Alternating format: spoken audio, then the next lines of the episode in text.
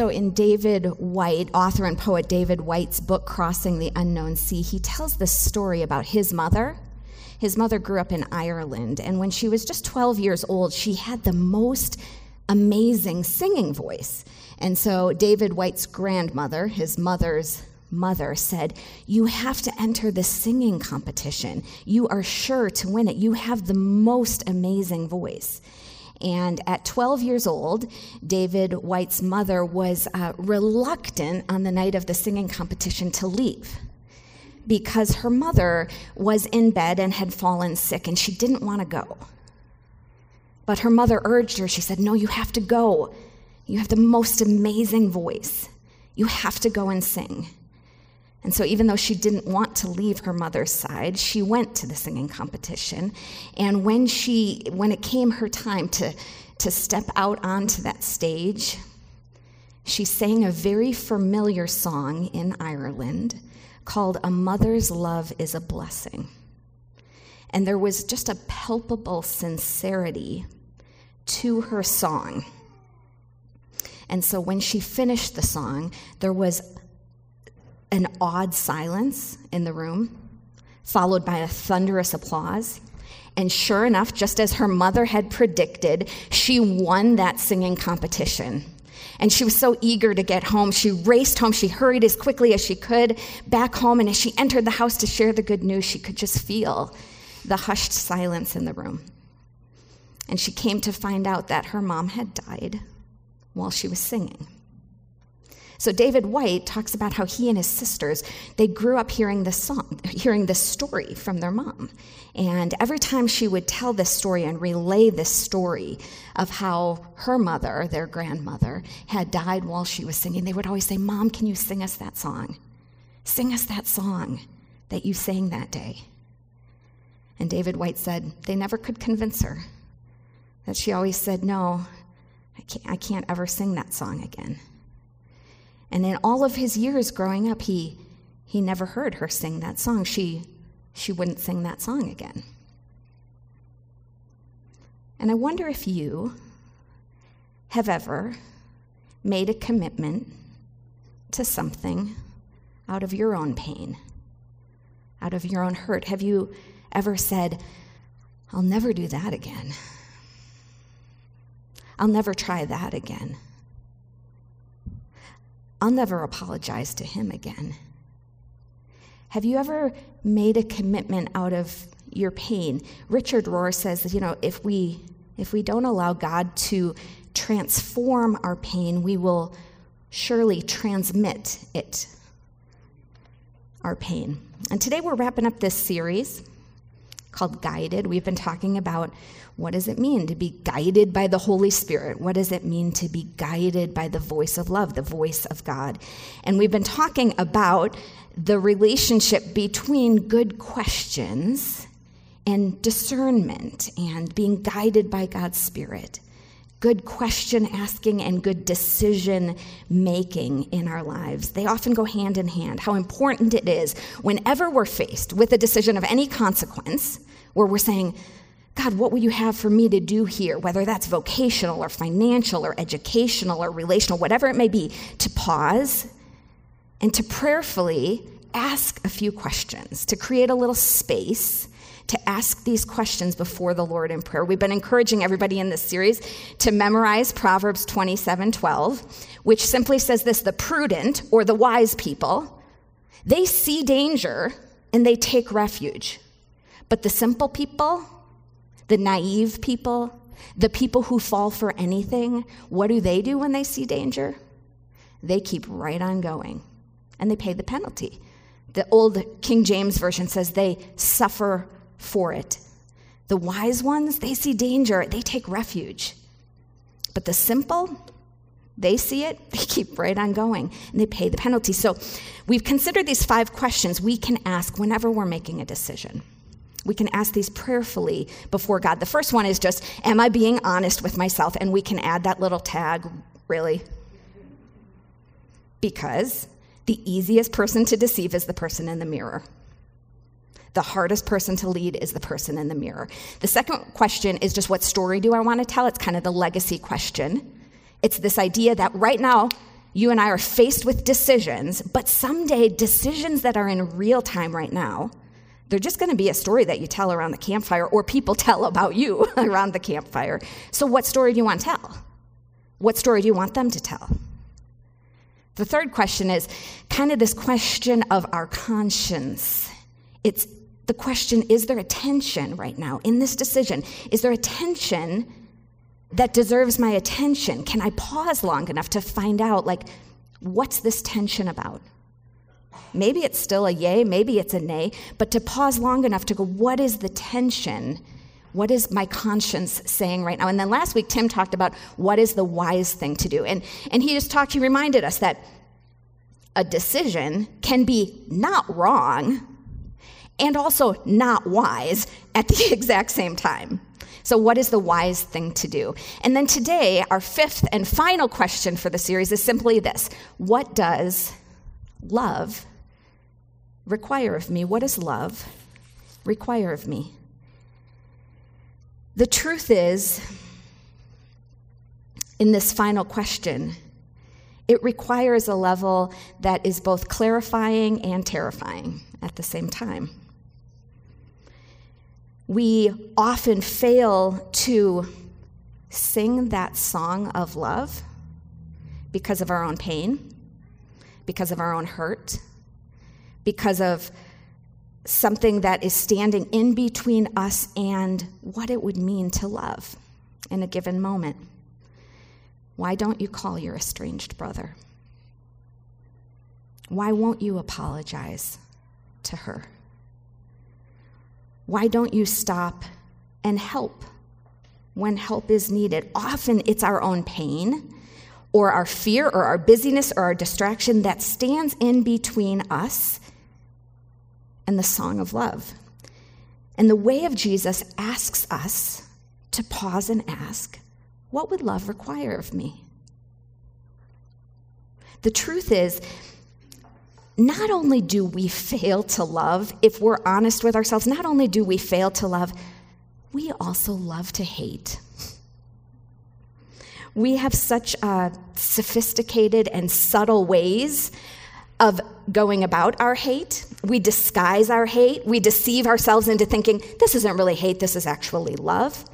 But let's be honest feminists can hate men, liberals can hate conservatives, activists can hate rich people. Family values folks can hate the LGBTQ plus community. Victims can hate perpetrators. Pro lifers can hate pro choicers, and vice versa. We justify our hate, we disguise our hate. In our minds, it's not even hate, it's necessary, it's deserved, it's very well disguised hate. And even in our deepest divisions, the way of Jesus would be for followers of God in the way of Jesus to pause and say, What does love require of me? What does love require of me? You know, throughout Jesus' ministry, he hinted through his parables, through his stories, through his words, he hinted that something new was on the horizon. I mean, many people were hoping that he was bringing about political reform. That's what they thought. And Jesus had something very different in mind, something way bigger, something way more inclusive than that. And when Jesus entered Jerusalem on that final visit, there were crowds lining the streets to welcome him. Their expectation was political, it was rooted in a desire for power, a desire for more power. And Jesus, they're lining the roads to see him. I mean, Jesus had their attention, but they did not understand at all what his intentions really were. And even Jesus' closest friends were conf- confused about his intentions right up until the very end. They're jockeying for positions of power, they're ready for a revolution. So on the night of Jesus' arrest, Jesus finally, you know, made his intentions to his followers clear. He spelled it out for them on that final night they were together. He spelled it out in words that, for many of us, they've become so familiar, they just kind of make little impact on us.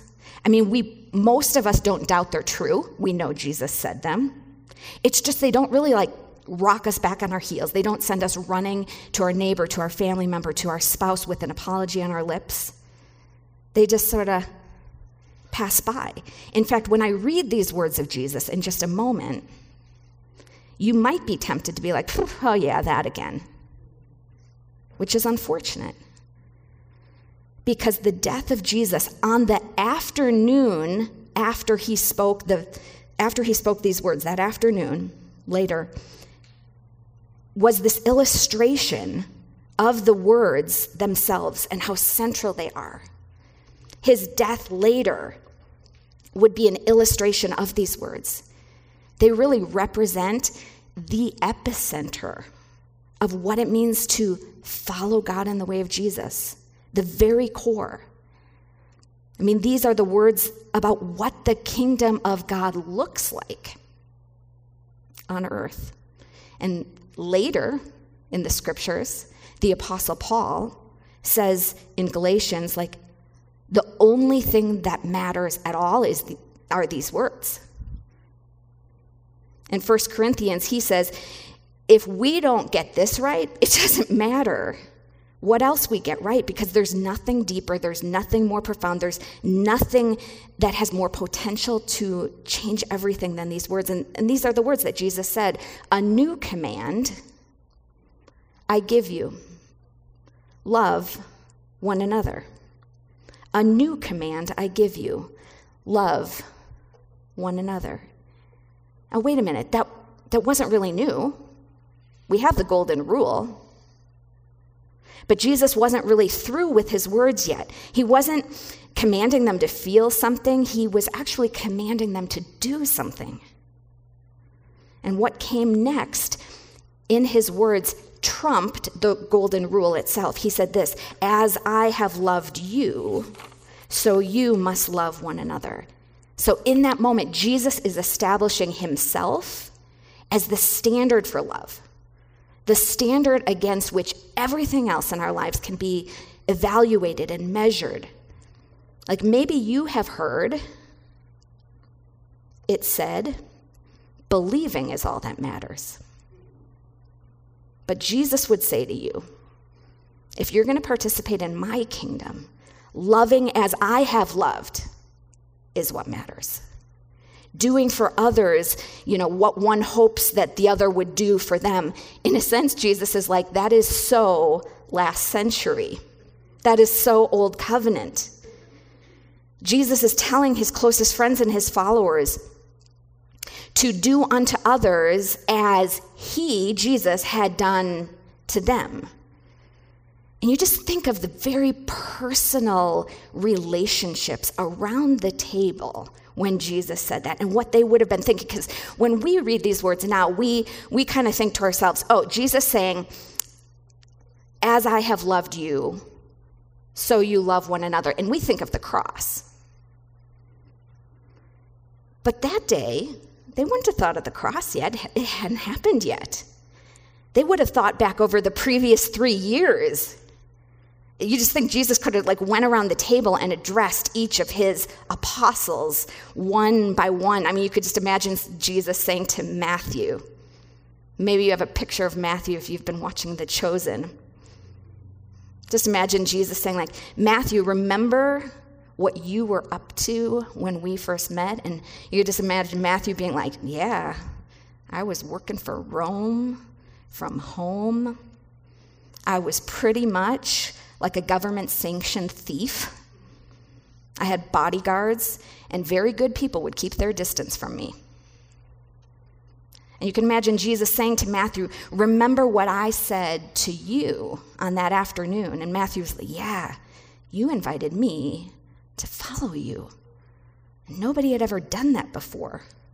I mean, when people thought of me following them, they would run home as fast as they could. And you can imagine Jesus saying, Yeah, Matthew, now you, you go. You extend that same grace, that same forgiveness, that same mercy to everyone you meet for the rest of your life. As I have loved you, so you must love one another. You could just imagine Jesus going around the table. It's personal to each person, one by one. And then Jesus said this By this, everyone will know that you are my disciples if you love one another. It's like Jesus is pointing to this one specific thing, the way of love, as the thing that is to be the identifying marker of this new following, the church. The way of love is to be the defining marker of this new movement. His new command his new command is to be the governing ethic, the standard against which all behavior is measured. And of course, it stood in stark contrast to the religious systems of that time. Because back then, the litmus test for a person's devotion to God, for a person's faith, was hey, don't forget your goat, don't forget your sacrifices, make sure you're at all the festivals, be sure to uh, say your prayers. This was how you evidenced your devotion to God, to an invisible, distant, far off God. And now in Jesus, following God would not be about looking for ways to get closer to God who dwelled like up there, out there, somewhere distant. Following Jesus would be about demonstrating their devotion to God by putting the people next to them in front of them. Their devotion to God would be seen by putting the people around them before them. And in this new commandment, authentic Jesus followers would not authenticate their love for God by looking up. They would authenticate their love for God by looking around, by loving the people around them. So, a new command I give you love one another. As I have loved you, so you must love one another. Which brings us to our fifth and final question What does love require of me? Do you want to say that with me? What does love require of me? It's the question that paves the path to relational health. It lays the foundation for mutually beneficial and satisfying relationships. It's a question all people can ask, but it's a question followers of God in the way of Jesus must ask. It's clarifying, it can be terrifying.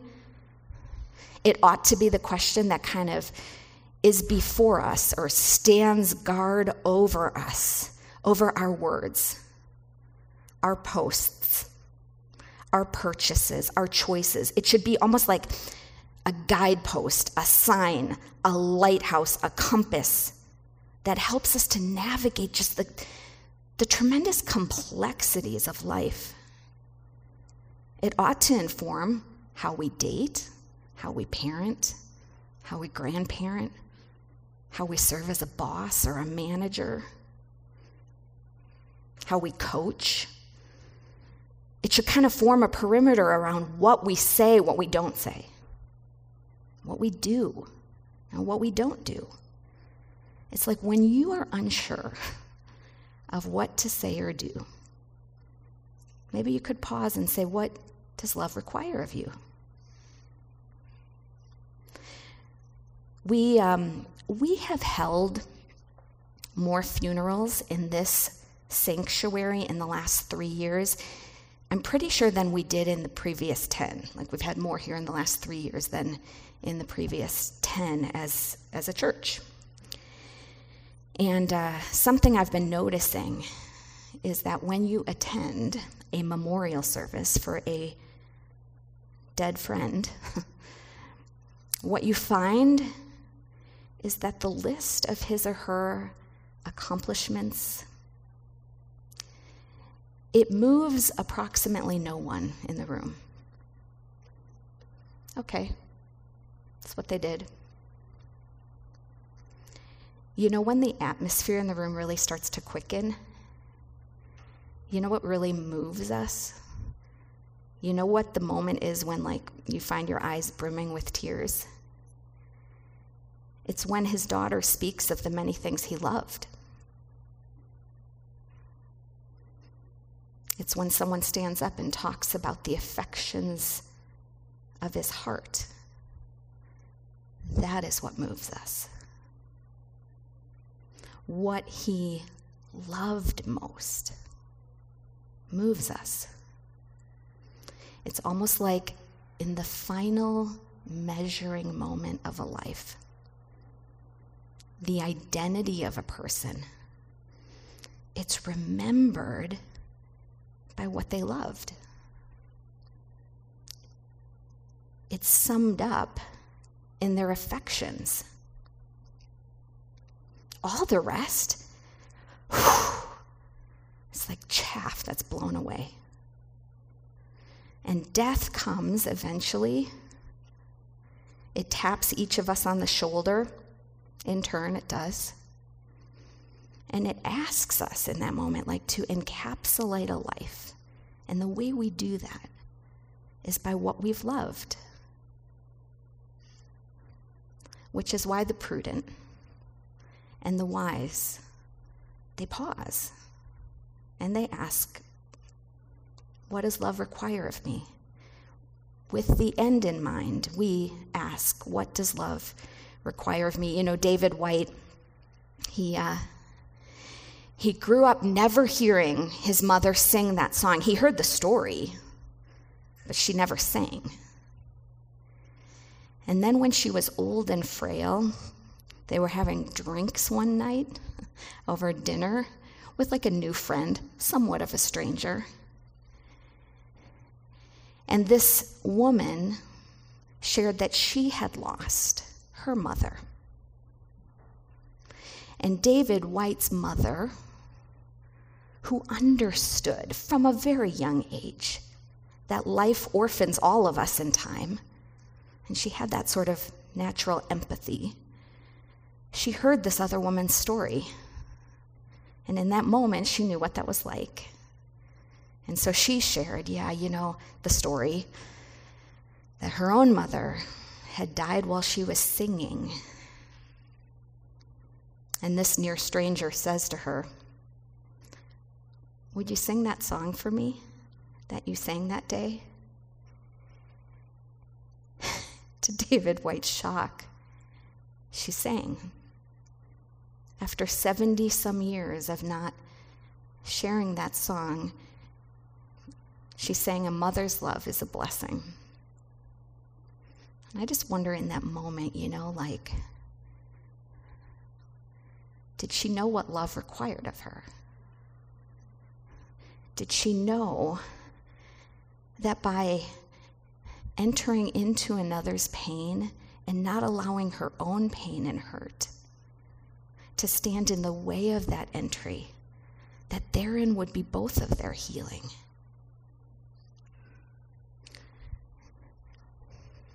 He, of course, wished he could call his sisters in that moment, but after 70 years, she sang again it was probably in love and for love that she sang. So, my friends, may you rise up beyond your own hurt and pain to sing the song of love that would be yours to sing.